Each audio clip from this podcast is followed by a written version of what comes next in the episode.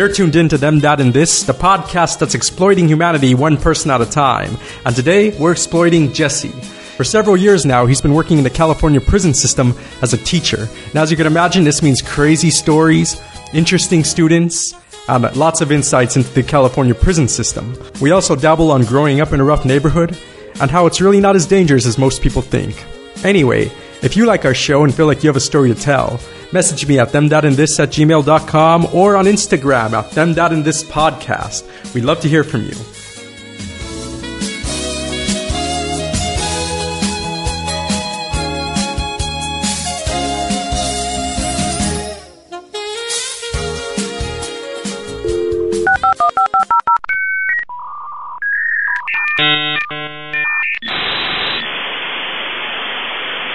Welcome. Jesse, you how for how long did you teach in a prison? I taught for uh, about two and a half years, maybe like two years and eight months, um, at a prison here in California. And how like how did you get into this life of teaching at a prison? Like how did it come about? Like uh, walk us through it. So the the prison that I was working at, uh, my mom was actually working there, and she had told me that they were looking for uh, teachers, and uh, I was just thinking, you know, I you know I didn't have a teaching credential, um, but the kind of position they were looking for was for vocational education, and Mhm. what they do um, is they teach like job ready skills, so they teach trades. And for that kind of teaching, you don't need a teaching credential right away. At least here in California, what they do is um, the the state, uh, the Department of Corrections, will actually kind of sponsor you. Mhm. And as long as you get your credential within three years of starting that position, then you can continue working. Uh, Wow. So I had some experience working with um, kids uh, through like an ROP program. Yeah, I had a I had a business at the time, and my partner he had a clothing store, and through his clothing store, we were uh, working with the ROP program at the high school, and they were just kind of send us like they're kind of like troubled youth. I mean, I'm sure you know what the ROP program is like. I used to take just ROP. yeah, so did I. That's Yeah. actually how I got into graphic design, which is what I was teaching at the prison. Mm-hmm. Um, but there, it's like a lot of kids that are at risk of not graduating, and kids that are like on the verge of going into continuation school. They're you know Yeah. they're they're not on the best path. So Mhm. that was my experience. I was taking these kids in from the RP program, teaching them about uh, the business, which it was a screen printing business. So we were printing shirts and you know clothing, Yeah. and I would teach them about graphic design and art, and that's kind of how I got my introduction into the idea of of teaching. Uh, so, anyways, I applied for that job at the Mhm. prison, and initially they hired me on to teach Microsoft Office, uh, Yeah. so PowerPoint, Word, Excel, and Mhm. um, I did that class uh, first. That was the first class. I Were you did. like Uh, were you, were you a little nervous like working for a prison? That sounds like a it sounds kind of scary, you know, like like prisoners. Like were you nervous when you started like to be in the room with them? How did you feel? So I, I definitely had some nerves because it's not it's not something that I had ever experienced. You know, I'd never been inside of even inside of a prison. Yeah. Um, so it was a it was kind of interesting the way I started because uh, this is kind of what opened the doors uh, for me to just see how the state runs um, things from a different perspective because we see a lot of things going on in uh, the media with prisons and how they're run. Um, Yeah. I think I should probably mention it was a private prison. What does that Um, mean exactly? Like what is a private prison? So a private, this is where a lot of people get confused because peop, a lot of the controversy, people believe that the private prisons are just profiting profiting off of the incarceration of these people, which they they are. They definitely are. However, the way that the private private prison system works is that the state allocates funds for the prison system, and those funds get uh, distributed to the Department of Corrections. The Department of Corrections then contracts private companies from their budget to house these inmates. Yeah. And uh, so the state's actually not paying extra for the private prisons. It's already in the budget. Uh, it's kind of like outsourcing. So the the state has these inmates, and because the prisons are overpopulated, they send the inmates to private companies, and then the state, the Department of Corrections, pays the private companies. So it's not like a it's not like a private school where like you know you get like rich kids. It's not like a it's not like you get like richer prisoners, like prisoners who like you know committed financial crimes or something. It's like just it's different. So there there definitely was a certain type of um, inmates housed at this facility. So the facility was designated as a special needs facility. Uh, so basically, what that means is um, for people that kind of know prison terms, it was a um, it was a PC yard. Uh, so they send inmates to these facilities uh, that would actually be killed in a regular prison. So it's people like sex offenders, child molesters, uh, dirty cops. Um, you know, it's people that would generally just not be safe in a normal prison.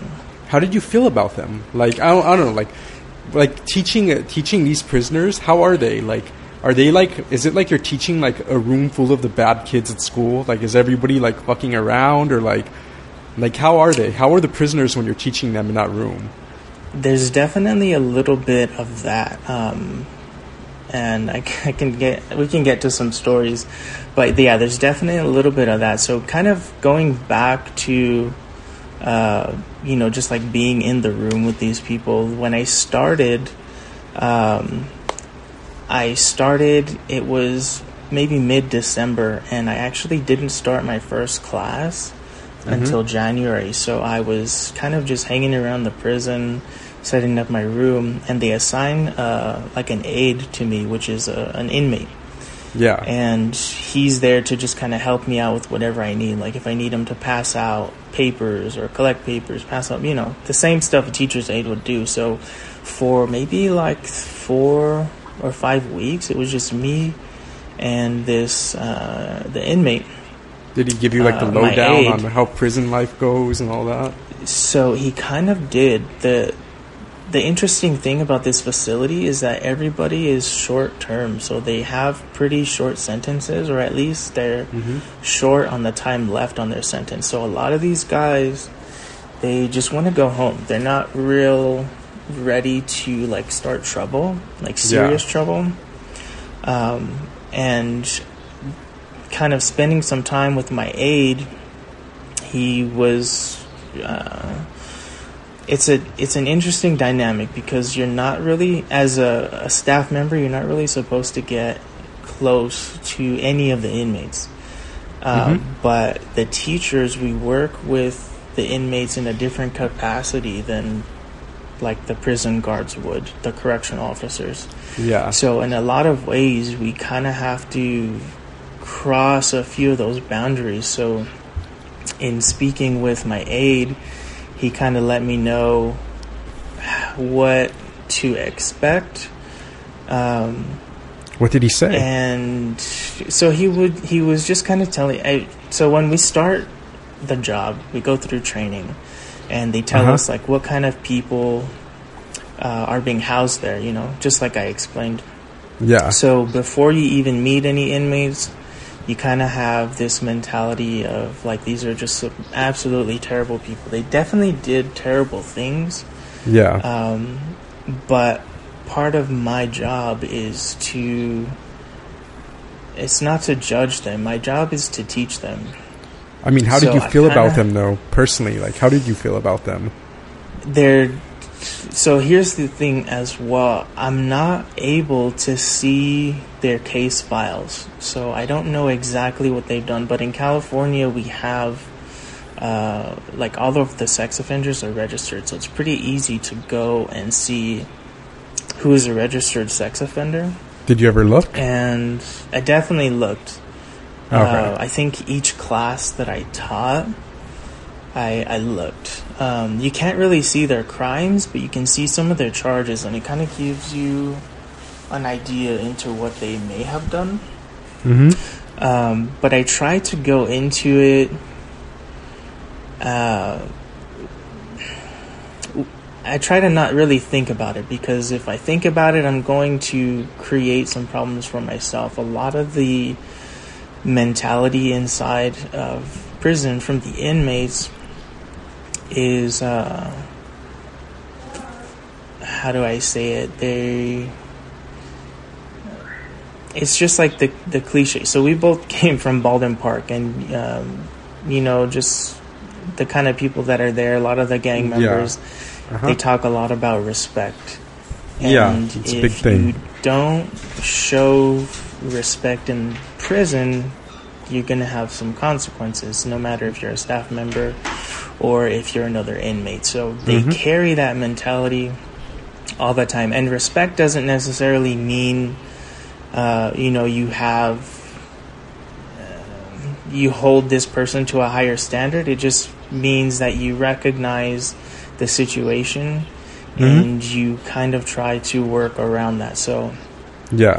there's some there was some other teachers there that kind of got themselves into uh, like verbal altercations i would say because Yeah. they were treating they were treating the inmates that way uh, they were treating their students that way you know oh this person's a sex offender this person's a child molester and i i saw this real quick because when i start I get to, uh, you know, shadow the teachers just like you do with any job. You, you do have some kind kind of on the job training. Yeah. So I got to sit with some of these teachers and see how they interacted.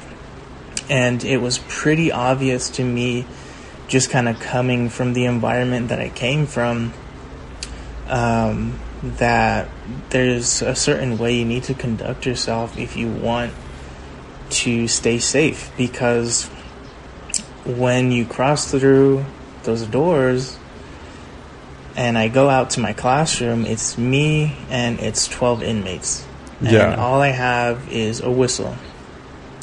So, and there's well, there's one officer, so there's like there's me and there's five other classrooms and then they do kind of like re-entry programs, uh, AA, NA. Uh, so there's one there's one officer with maybe like a hundred inmates at there out there at any time Yeah. um, and nobody has any weapons. So if anybody has a weapon, it's going to be one of the inmates. So you kind of have to carry that in the back of your mind, like you know. I'm, I'm sure you kind of know the mentality that some of these kind of people have. It's like if you talk to like a gangster, like you know, like you know, probably this person's a scumbag, but you're gonna treat them like a normal person. You know, you're gonna like try to like like be down to earth and relate to them, even if you know like they're probably terrible. Just like you know, it's like respectful. Like you know, like like you're not gonna like uh, treat someone differently, even if they are different. Exactly, that's exactly what it is. So you Yeah. know, me knowing that these people have committed some of what a lot of people would say are the worst kinds of crimes, which I'm, I'm not, I'm not here to argue that fact. Um, Yeah. it's it's not only is it not my job to judge them, but at the same time, I also need to make sure that I make it home to my family. you know? Yeah. So that's kind of like the mentality you have to have, and it's something that not a lot of people are ready to deal with. Um, there's a lot of turnover inside of the field of corrections because people uh, get themselves into trouble by, um, you know, talking certain ways to these inmates, and people get themselves into trouble because they form close relationships with these inmates, sometimes even romantic Shit. relationships. Wow. Yeah. You ju- I think like I, w- I would assume you just have to like be cool, like do your job. Like you're not there to like lecture these people. You know, you're you just got to be like you know you have to be cool. You know. Yeah, that's exactly what it is, and that's kind of how. That's just kind of how I've always carried myself. You know, I got into Yeah. my own trouble early on, uh, and I just kind of had to distance myself from certain people and just kind of rethink how I wanted to go through life. And that's, you know, there's some Yeah. things that you want to fight for, and then there's just some things that are not worth your energy. You could use that energy somewhere else. So you taught them like these these skills like uh, Microsoft Office and like you know all all that. Do you think like honestly, in your honest opinion, like what do you think is going to happen to these people? Like it'll probably be really hard for them to get like work work where they're where, you know where they're going to use PowerPoint and Microsoft Office. I imagine. Like what do you what do you think is next for them? You know.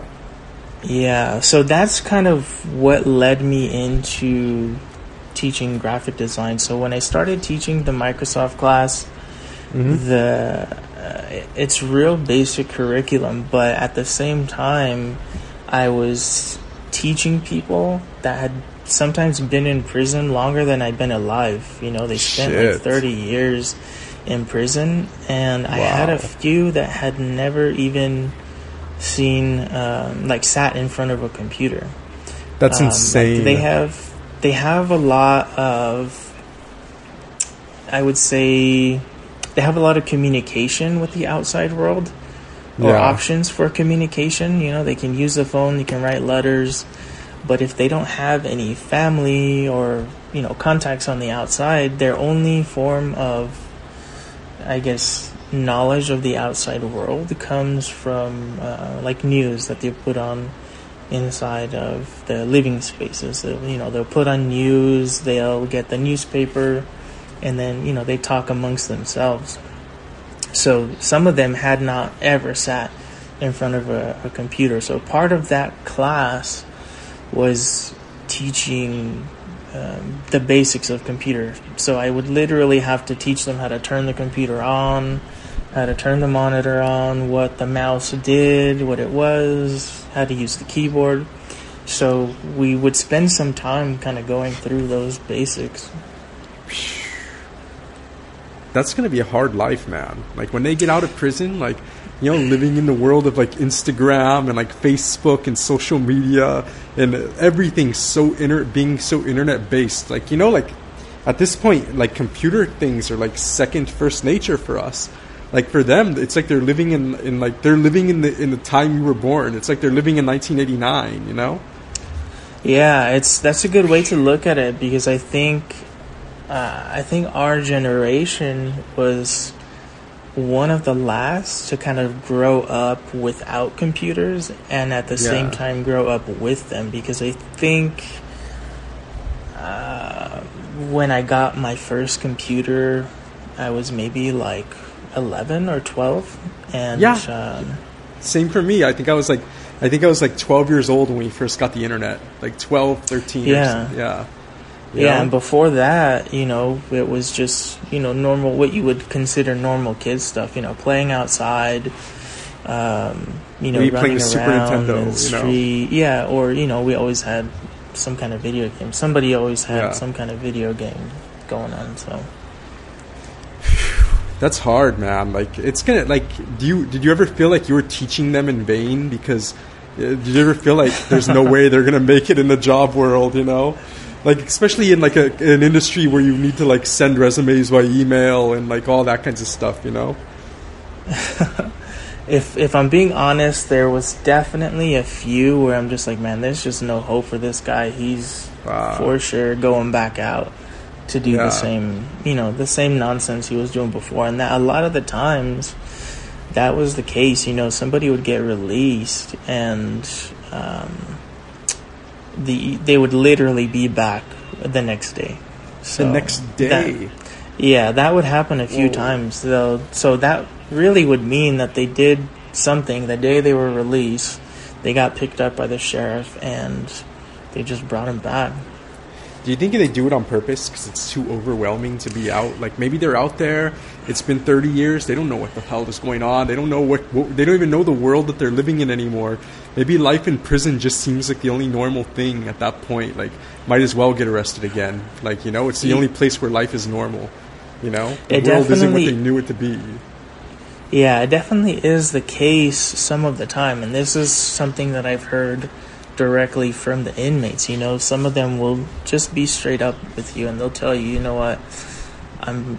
I don't want to deal with all the responsibility out there. I'm just going to go do something and come right back because this is Fuck. easier. And Yeah.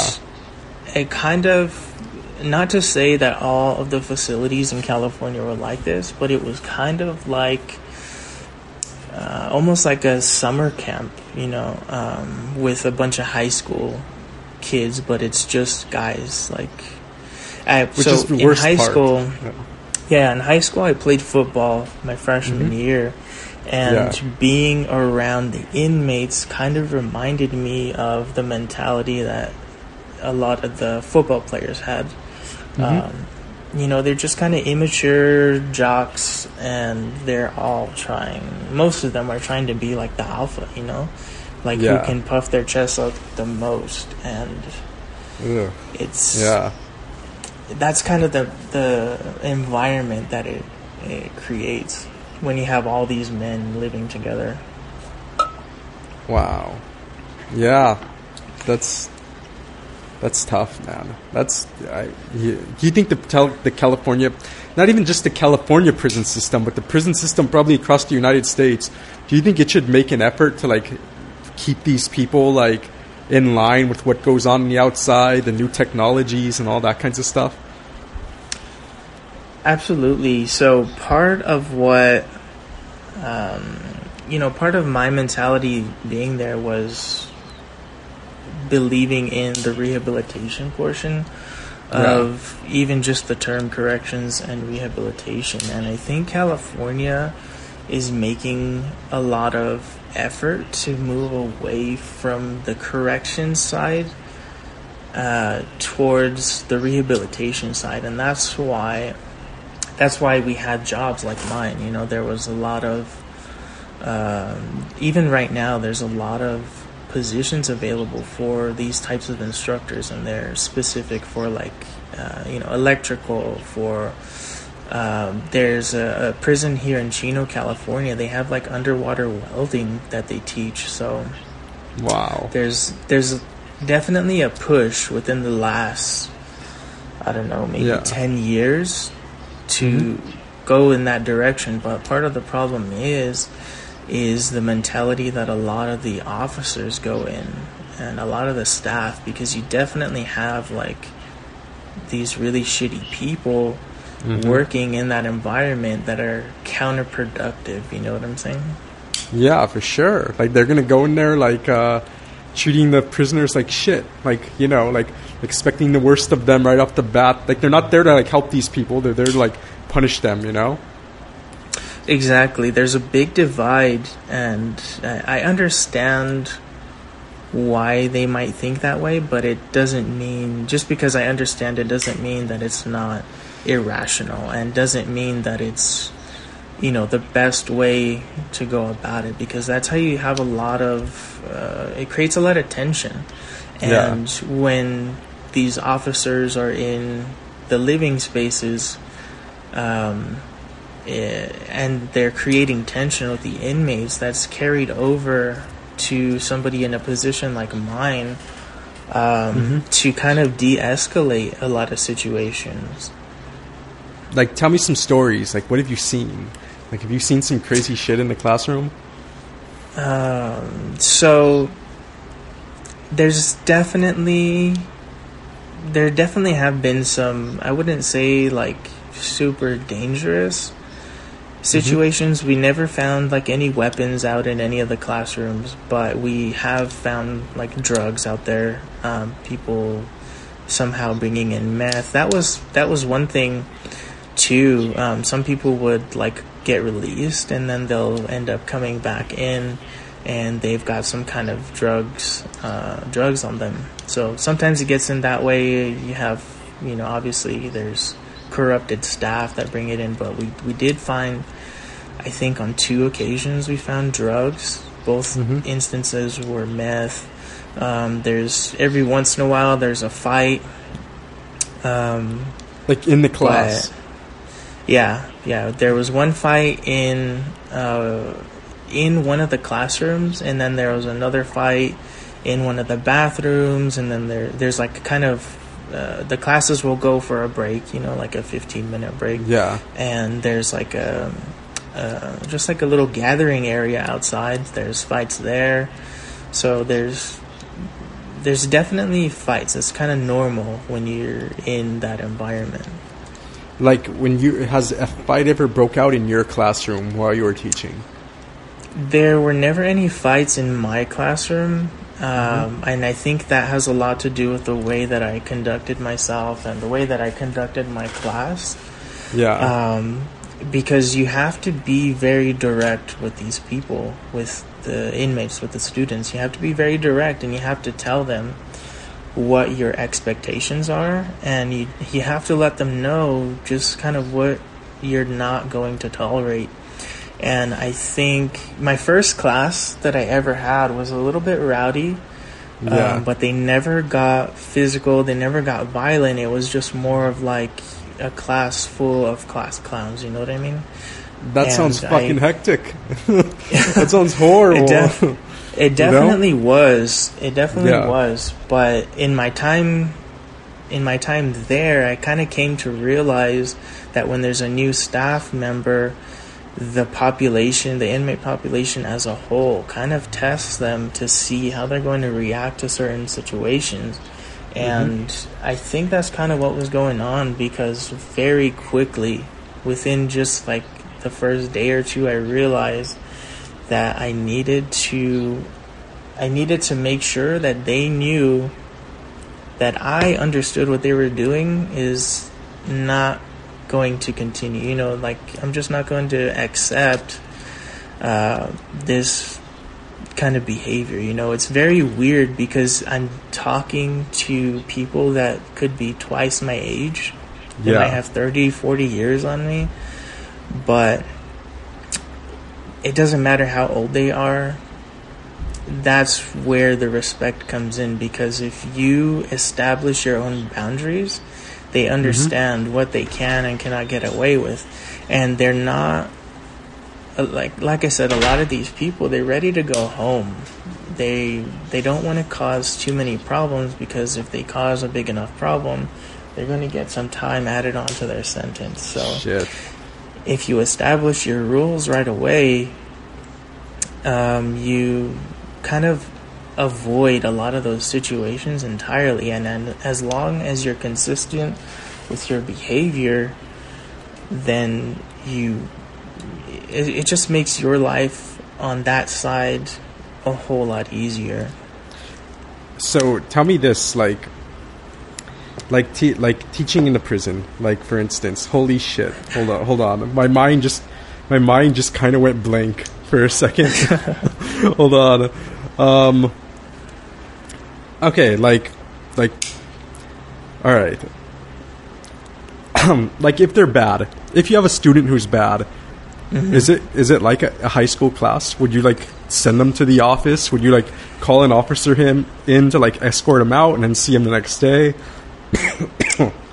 Absolutely. So, if there's ever a situation where, like, a student is just kind of presenting themselves in an aggressive way, even if it's Yeah. just verbally aggressive, that officer that's out there can be called in to send the the inmate out.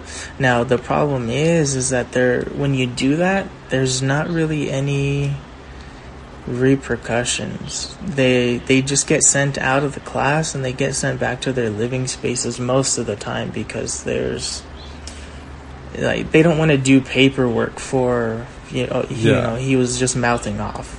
Um, And then so- you see him the next day again, the same prisoner. He comes Ex- back. Exactly, exactly. So when you do that, uh, when you take that kind of route, it doesn't really solve the problem for you as a teacher. It just kind of creates more problems because Yeah. if somebody doesn't want to be in there and they see that you're just sending people out that are, you know, a little bit mouthy, then Uh-huh. everybody's going to do that because they're, you know, they want to go and they want to watch TV or play cards or just go and sleep. Um, so that was never my approach. You know, my approach was always to directly tell them um, that what they were doing is not acceptable, and if they had any issues, that we could talk about it while the class went to break. So do you do you feel like a lot of I, so it wasn't like it was something that they were made to do then? Like a lot of them probably didn't want to be there then in the class. definitely a lot of them didn't want to be there. Part of the part of what could create some issues though is that for completing my class, they would get time off of their sentence and Ah, okay. yeah, for my class, my class was mm, it was 6 months and I if I'm remembering correctly for the 6 months they put into my class, they got um, they got 10 weeks off. That's maybe It amazing. was eight. Yeah, they got they got a good chunk of time off of their sentence for Yeah. completing my class, but part of completion meant that they had to complete the work. So as long as they completed the work, they were going to get that time reduction on their sentence. And it's like they have homework, they have tests and quizzes and all that. I never assigned any homework just because they're it's a um, They're always home.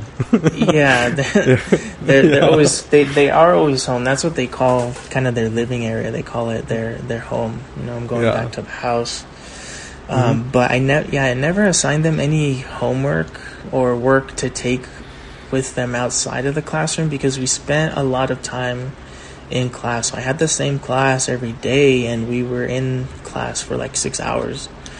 Um, so I never really felt it necessary to send them back with work that they probably just weren't going to do anyways when we had such a considerable amount of time in class to get everything done. So part of that means that if they didn't get the work done, holding them accountable, you know? Yeah. Because there's no reason why they shouldn't get work done when we're spending six hours a day in class. like what would be like um the ma- like what would be the majority of the work though? Like like what would they do? Like all right, so if a regular person, I guess maybe I shouldn't say regular, but if like a, a person not in prison, like like someone who went to college, like if you took that class that you were teaching, would you think that it was hard? So the Microsoft Office class was a joke. It was just ridiculously easy. Like you know, it's Microsoft Office. How much are you going to teach uh, about Word, PowerPoint? We did kind of get some good work into Excel. Um, I mean, but you know, yeah. there's there's only so far you can go with that. The graphic design class that I was teaching, um, it was. Uh, we spent like three months on graphic design and then three months on just basic web design stuff Yeah. a lot of the lessons that I created were based off of things that I had done in college. So, in a lot of ways, I taught it as a college level course. Um, Really, just because that was the only point of reference that I had, you know? I didn't Yeah. have really any experience teaching in a formal setting, and I had only just started going to school for my credential. Um, so a lot of the kind of teaching aspects of it, I was really unfamiliar with. So it just it made sense to me to kind of teach them in a similar manner that I learned. Um, and for the graphic design, web design course, I ended up um, structuring it in a way that uh, when we finished the course, they would have a complete uh, package. So what we did was um, kind of like small business um, Yeah. development almost. So we would start off the class with kind of like conceptualizing uh, what they would do if they could create a business, what kind of business would it be? Um, I would teach them a little bit about uh, um, like I don't want to say marketing, but uh, we touched on it a little bit because you have to choose in order to design a successful logo, which is your your first project.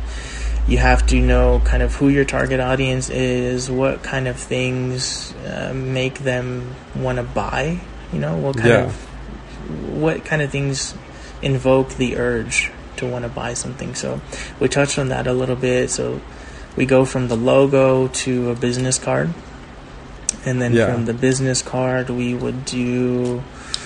Um, what would we do after that? We would do like a brochure for their business.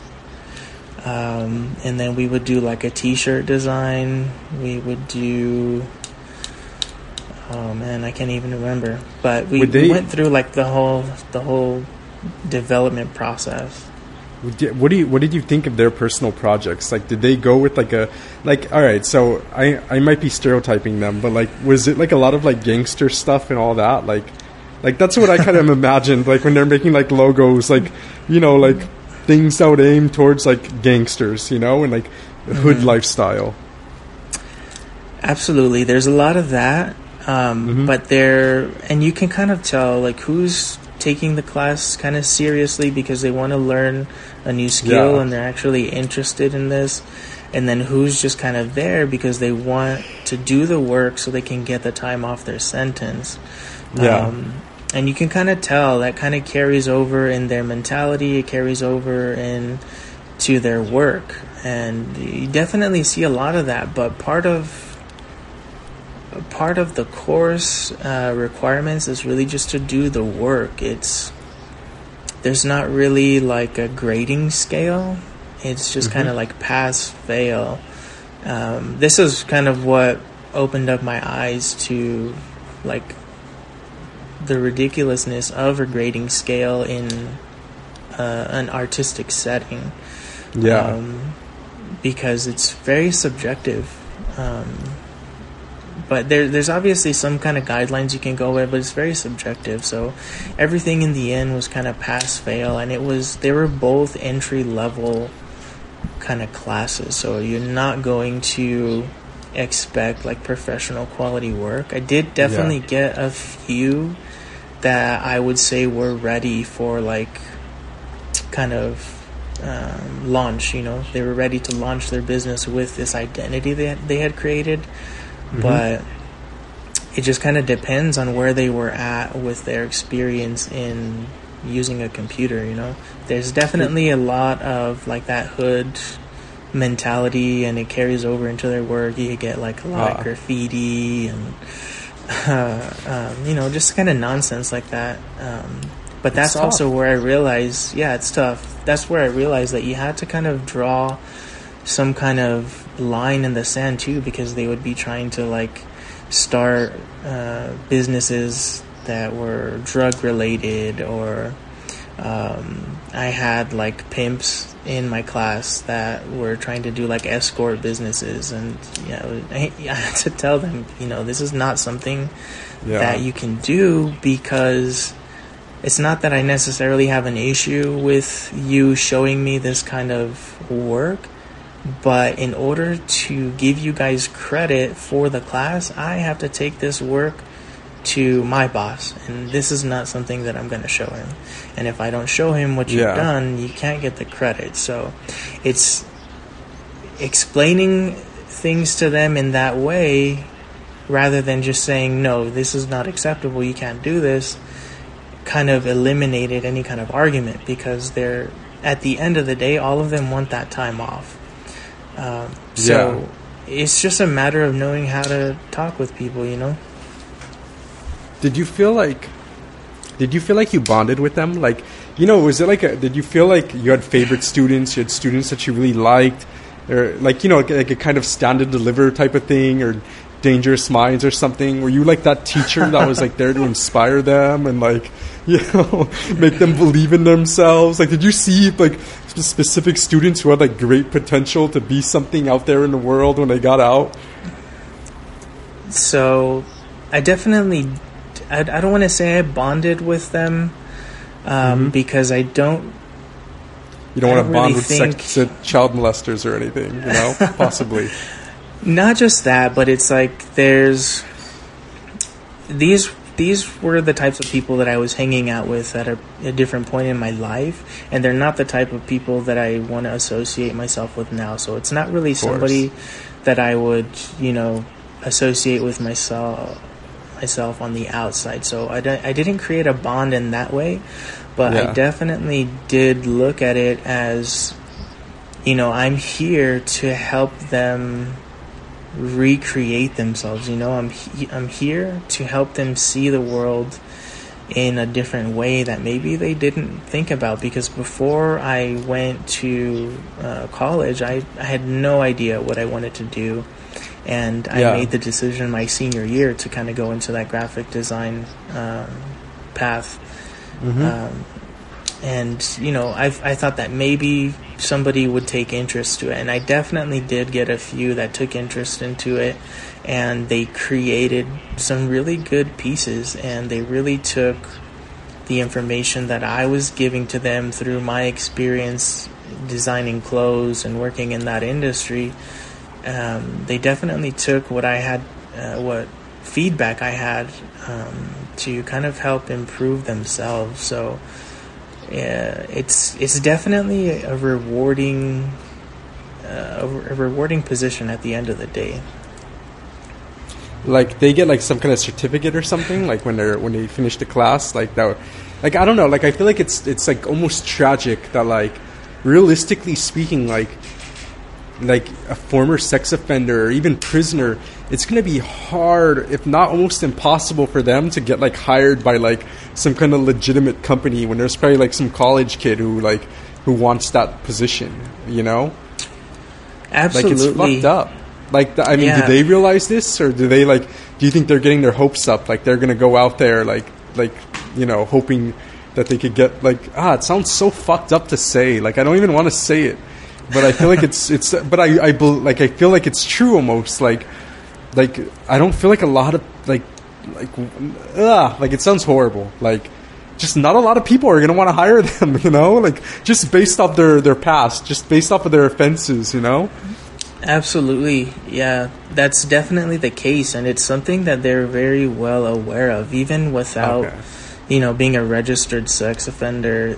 They're very Yeah. well aware that they're going to have difficulties getting work Mm-hmm. uh, with a felony. You know, um, Yeah. it's definitely the case. So that was part of the reason why my my class was designed the way it was. Um, that's something that I actually had a conversation with them. You know, this is Uh, graphic design is definitely a skill that you can go out and get a job with. However, we have to understand that the world isn't always welcoming to people with criminal records. So my my course was designed in a way to teach them the skills, the design skills to be self-sufficient. That's why the whole course was designed around them building their own business That Um, makes sense. because it's a lot easier when you have the skills it's a lot easier to go out and do that especially now with social media Mm-hmm. to go out and build your own business and kind of make a living for yourself so that was Yeah. kind of my mentality towards it because when I started that class they kind of the the prison just kind of gave me free reign over it they said um, we want you to build up the curriculum from nothing and design it however you think would be best. And that was the that was kind of the angle that I went with it. You know, these these guys are very well aware. Uh, That's good. I'm of- happy they of- are. yeah, they're they're not. Even if you get some that are just kind of like they want to act oblivious, they're they're Yeah. not. They know. It's just kind of a coping mechanism, you know. Yeah. Um, they're they're very well aware of the ramifications their crimes have had on their own life, and in some cases, they are aware of the effects their crimes have had on other people's lives. You know, there there are definitely some that feel remorse. I don't want to say it's everybody because there's some pretty shitty people. Mhm. But yeah, you know, some some of these people do have remorse. Um, whether or not they feel remorse because of They the caught. things they've done that they were caught for, or they actually feel remorse for the people that they've hurt. It's, Yeah. who's it's you know only they know, but you know they do show some kind of remorse in, in a lot of cases. like like all right so prisoners i think when they got out of prison they could probably get a job at a warehouse they could probably get a job at like a walmart but like a sex offender like i don't know who like where do they go after this like where does a sex offender go like who would hire them That's I, yeah, I don't. I don't. I honestly can't answer that question. You know, a lot of them. I think a lot of them don't really know themselves. You know. Uh, yeah And I I think there's a push um, to have things like that omitted from job applications. You know, uh, to ask if you have a criminal.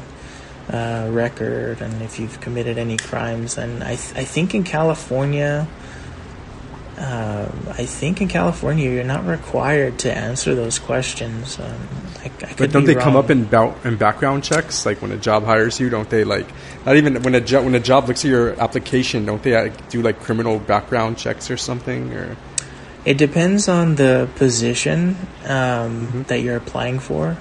But yeah, I mean, what kind of position are you going to apply for that's not going to do a criminal background check? So Yeah. they're yeah they they are aware of these issues, and that's part of the reason why the recidivism rate is so high. The uh, the return rate to prison is so high because they're the world is not really ready for these people to come back in. I know a lot of people are out here kind of advocating for prisoners' rights, but how many of these people are going to offer up a room in their house to these prisoners, you know, when they're released? Yeah, exactly. Well, I think a big problem is in the prison system that it's not about reforming people; it's about punishing them. You know, like I don't th- like. Uh, ideally, I think in like Europe or somewhere, like if someone goes to prison, they should come out a better person. But I think in in America, you could go into prison and chances are you're going to come out worse. You know?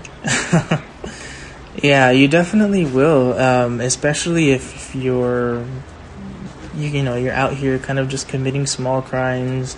Uh, when you go in there, you're going to be around a lot of people that have a lot of experience in and out of the prison system, and they have a lot of experience, you know, in that gang life, and Yeah. you can come out knowing uh, some new s- skills, so to speak.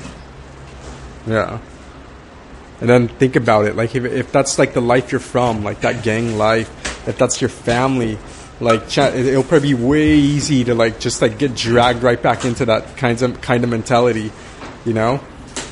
Absolutely. That's um, just kind of growing up in Baldwin Park. I had friends, you know, I'm sure you did too. I had friends that just kind of Yeah. got dragged into that life too Yeah, because their, you know, their family was, you know, their grandparents were still active gang members and there's definitely people like that still in prison so it depends just like anywhere it depends on who you surround yourself with because you can go in there and if you're really ready to make changes uh, in your life there's a lot of opportunities you can surround yourself with people that are ready to leave the worst of themselves in prison and Yeah. kind of do something for themselves. You can go in and you can get you can get an associate's degree for free.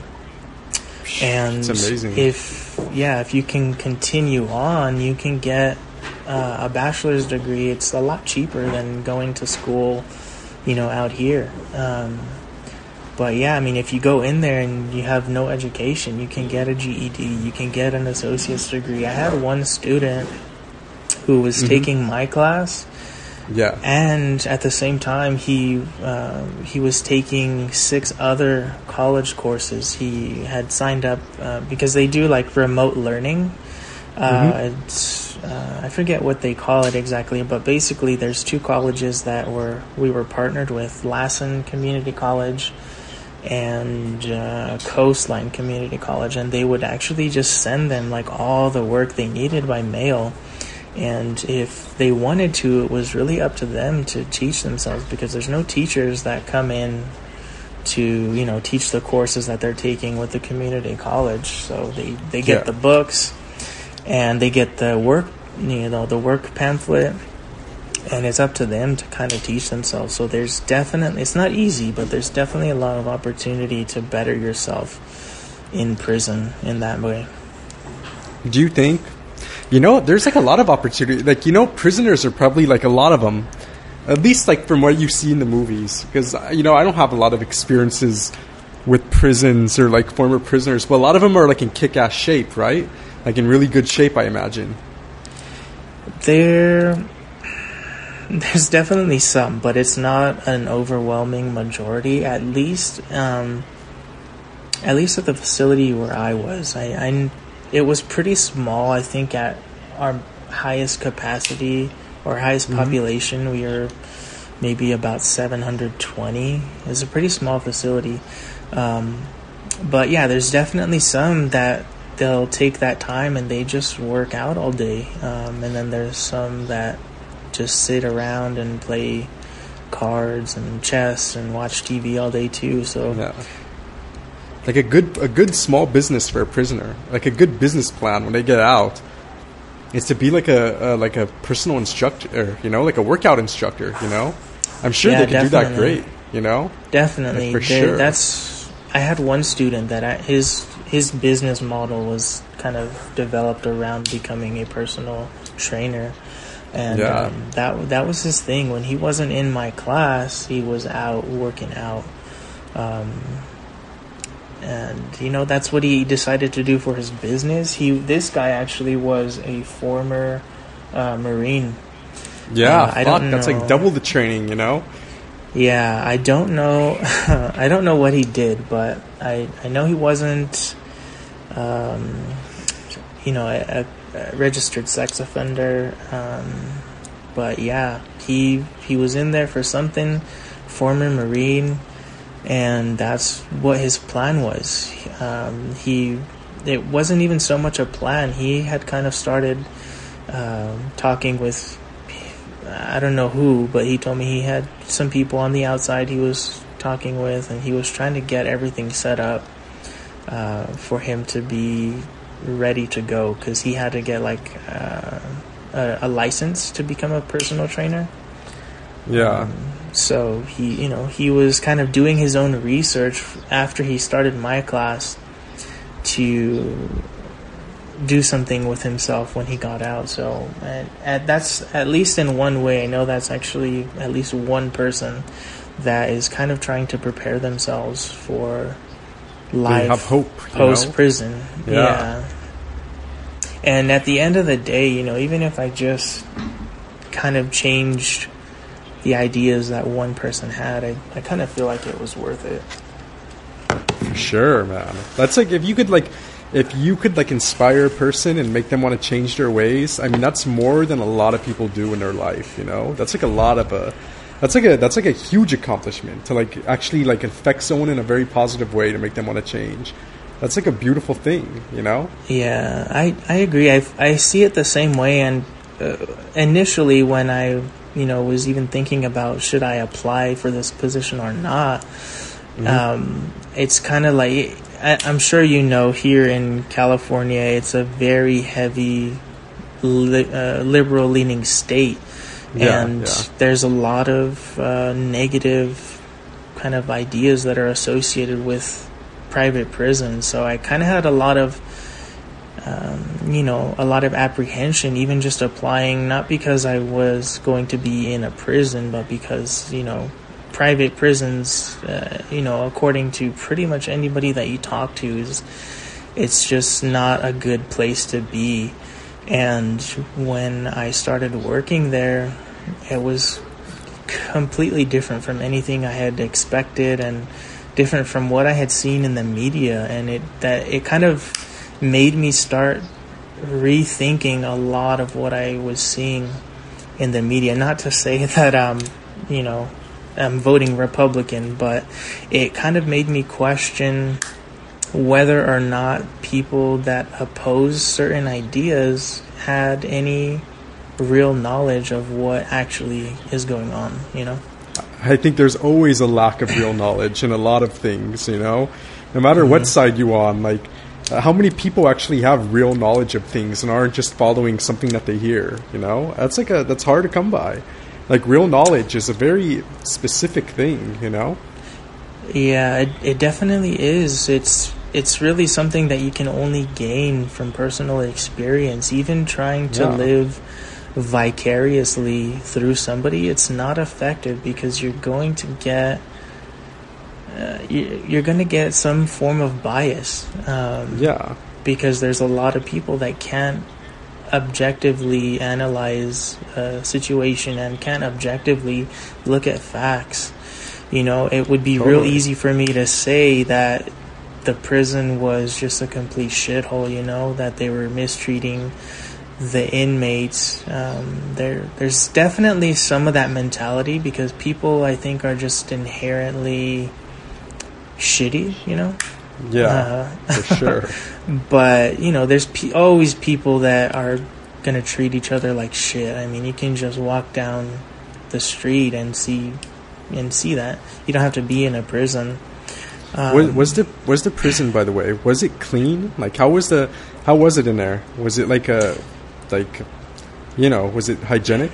Hygienic? Mm-hmm. Ab- yeah, absolutely. It was it was very clean. It's a lot cleaner than a lot of places that I've been and I don't know about other facilities, but ideally when especially when coronavirus started coming out, it was an ideal place to be because the only outside interaction people have is the the staff members coming in and out. So the only way, uh, you know, something like that is going to get into the prison is from a staff member.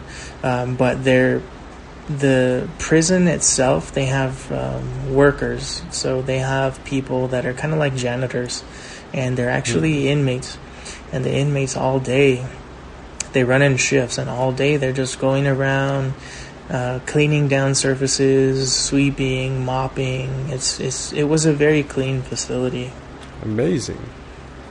All right, so tell me this, like, you know, I'm, I'm like I haven't been to like I haven't been to LA or California in a long time, and um, and, if, and, even when I was there, I was noticing it, but it could be just because I was in different a different crowd, in a different mm-hmm. place in life.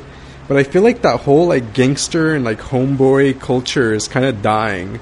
I feel like it's definitely not as strong mm-hmm. as it was back in like, you know, probably the, the 2000s and the 90s and stuff like that. You know? Yeah. Um, it's a little difficult to say because I've, uh, well, as you know, I've been living out of LA County yeah. for almost three years now. Um, Actually, I think it'll be three years in like a week or so. Um, but while I was there, I was um, living in El Monte, and I I saw a lot of stuff living in El Monte. That was kind of the reason of why we, we wanted to move. So, so the gang life is still alive and well. I've just been like away. Uh, absolutely. wow. Absolutely. Shit. While we were we were living in Monte, I think for maybe two or three years, and even just on my street there, um, there was a lot of gang activity. and multiple occasions, people would be found like dead on their lawn, and there was fire bombings at you know different locations, even just within like a, a one mile radius of the house wow. that I was living in. So I think it just kind of depends on where you're at. It's definitely. Yeah. Uh, it also depends on who you're associating with. You know, it's definitely uh, an issue, but at the same time, I never felt like I was in danger going to, you know, the supermarket or anything, and I would be standing in line behind some of these gang members. You know, they've got their their gangs tattooed on their heads, and they were as long as you don't you know, yeah. disrespect them, they're actually very easy to get along with. And I think that was something that kind of carried uh, with me into this position because they're they're very polite. You know, I had on multiple occasions where I had to go to the supermarket and you know I I just need like a loaf of bread or some eggs and you know there'd be two guys in front of me with their cart of groceries, and you know they'd be Yeah. like, "Hey, is that all you got? Go ahead." And you know, it happened. It happened quite often, actually. Um, it's you know, it's weird. You think it? It's because I think we just, you know, we don't stand out. Like, you know, like I have, I have like family members somewhat, I guess, involved in that life, and like, I I think like you know, I grew up in in Baldwin Park, and like even though I don't like, I don't glorify that, and I, I, it's it's not at all a part of my life anymore, and it never really has been a heavy thing. Like I feel like it's just like, you know, like that's just life. Like it just, it's there. Like you know, when they when they see me or you, they just see like another person from the block. You know? Yeah, yeah. It definitely somebody that didn't grow up in that environment. I think definitely does stand out um, because it makes it makes people nervous to be around people Yeah. like that. You know, but you know, I don't I, I don't have any tattoos, and you know, the only thing that might you know draw question is my shaved head, but that's. Uh, Yeah. you know that's not because I'm I come from somewhere you know you know you get to a certain age and your hair just starts thinning Yeah. um, Oh. but yeah I I never had any issues after I stopped associating myself with those people you know and I I kind of did that early on you know it's that's one thing that Yeah. terrifies me about people with kids because I think about the things that I was doing in like even junior high. I was 11, 12 years old, and I think about the things that people around me were doing, and it just terrifies me because I Oh, was yeah. around gang members, I was around drug dealers, and I was around people that were really going down the wrong path very fast. I mean, it was like alive and well, like in high school. Like that kind of way of like was like it was there. You know, like I'm sure like I know like I know of a few people like who died in high school, like back in like 2006 or seven or whenever the fuck it was. You know. Yeah, absolutely. I know people that were supposed to graduate with me that didn't even they didn't make it because they got caught up in Yeah. some gang drama and they got killed. You know, I think even did. one. It was like Yeah, their I- mistake though, because like I, with the with like I don't I don't think like there's any reason to fear gangsters if you're not a gangster because they have their targets. Like they they're not Yeah. gonna they're not stupid. They're not gonna like just kill a random person. You know, like what good would that be? You know, Yeah, but like these I, people who like go who like died was kind of like like they like you know they were like being reckless and kind of stupid with their life and it just it's unfortunate but like it kind of just happened you know Yeah, def- definitely. I think if I remember correctly, there was even um, like across from Baldwin Park High School, there was a kid that got like stabbed and thrown on his front lawn. Um, yeah and I, I think that had to do a lot with like we had race wars and all kinds of nonsense. Yeah. Um, but yeah, I think in a majority of those cases, like if you're just kind of going about your business and you're not really involved with that kind of life, you're pretty much you're pretty much safe. You're not absolutely safe, but you're you know you're gonna generally be okay. for sure. And like where you live now in like Victorville, like this thing doesn't exist over there. Oh, it definitely does. Um, there's definitely some gangs out here. Um, I think it's actually gotten fairly worse in the last year or so, um, and I think it has a lot to do with the current global situation. You know, Oh, a lot of people are. Uh, a lot of people are struggling right now, and they're moving away from the city. They're moving up to the desert, and they're bringing that kind of same mentality with them and uh, the the crime rate has definitely increased since we've kind of been affected by this pandemic. Well, if you if you don't have a job and you need to eat and you need to pay rent, you know your survival skills are gonna you know they're gonna light up. You're gonna have to like live somehow, even if that means crime. You know, unfortunately. Yeah, absolutely, absolutely, Yeah. and especially you know, especially in an area coming from an area like that, it's just kind of second nature. You know, I need. Yeah. I need to make some money. I'm gonna go rob somebody. I'm gonna go sell some drugs, it's just Yeah, kind of like it's shitty to say, but like that's kind of just what people do. You know, people come from struggling families, and they see a way for them to make some quick money, and that's kind of the kind of the mentality that gets them into trouble. And some people carry that mentality into prison, and they never let it go. Yeah. Anyway, um, Jesse, it was great having you on. It was great talking to you. It was very yeah, man. Thank you. Thank thank And, you uh, for listening. No problem. It was amazing. Uh, I hope you have a great night. Yeah, man. You too. Thank you.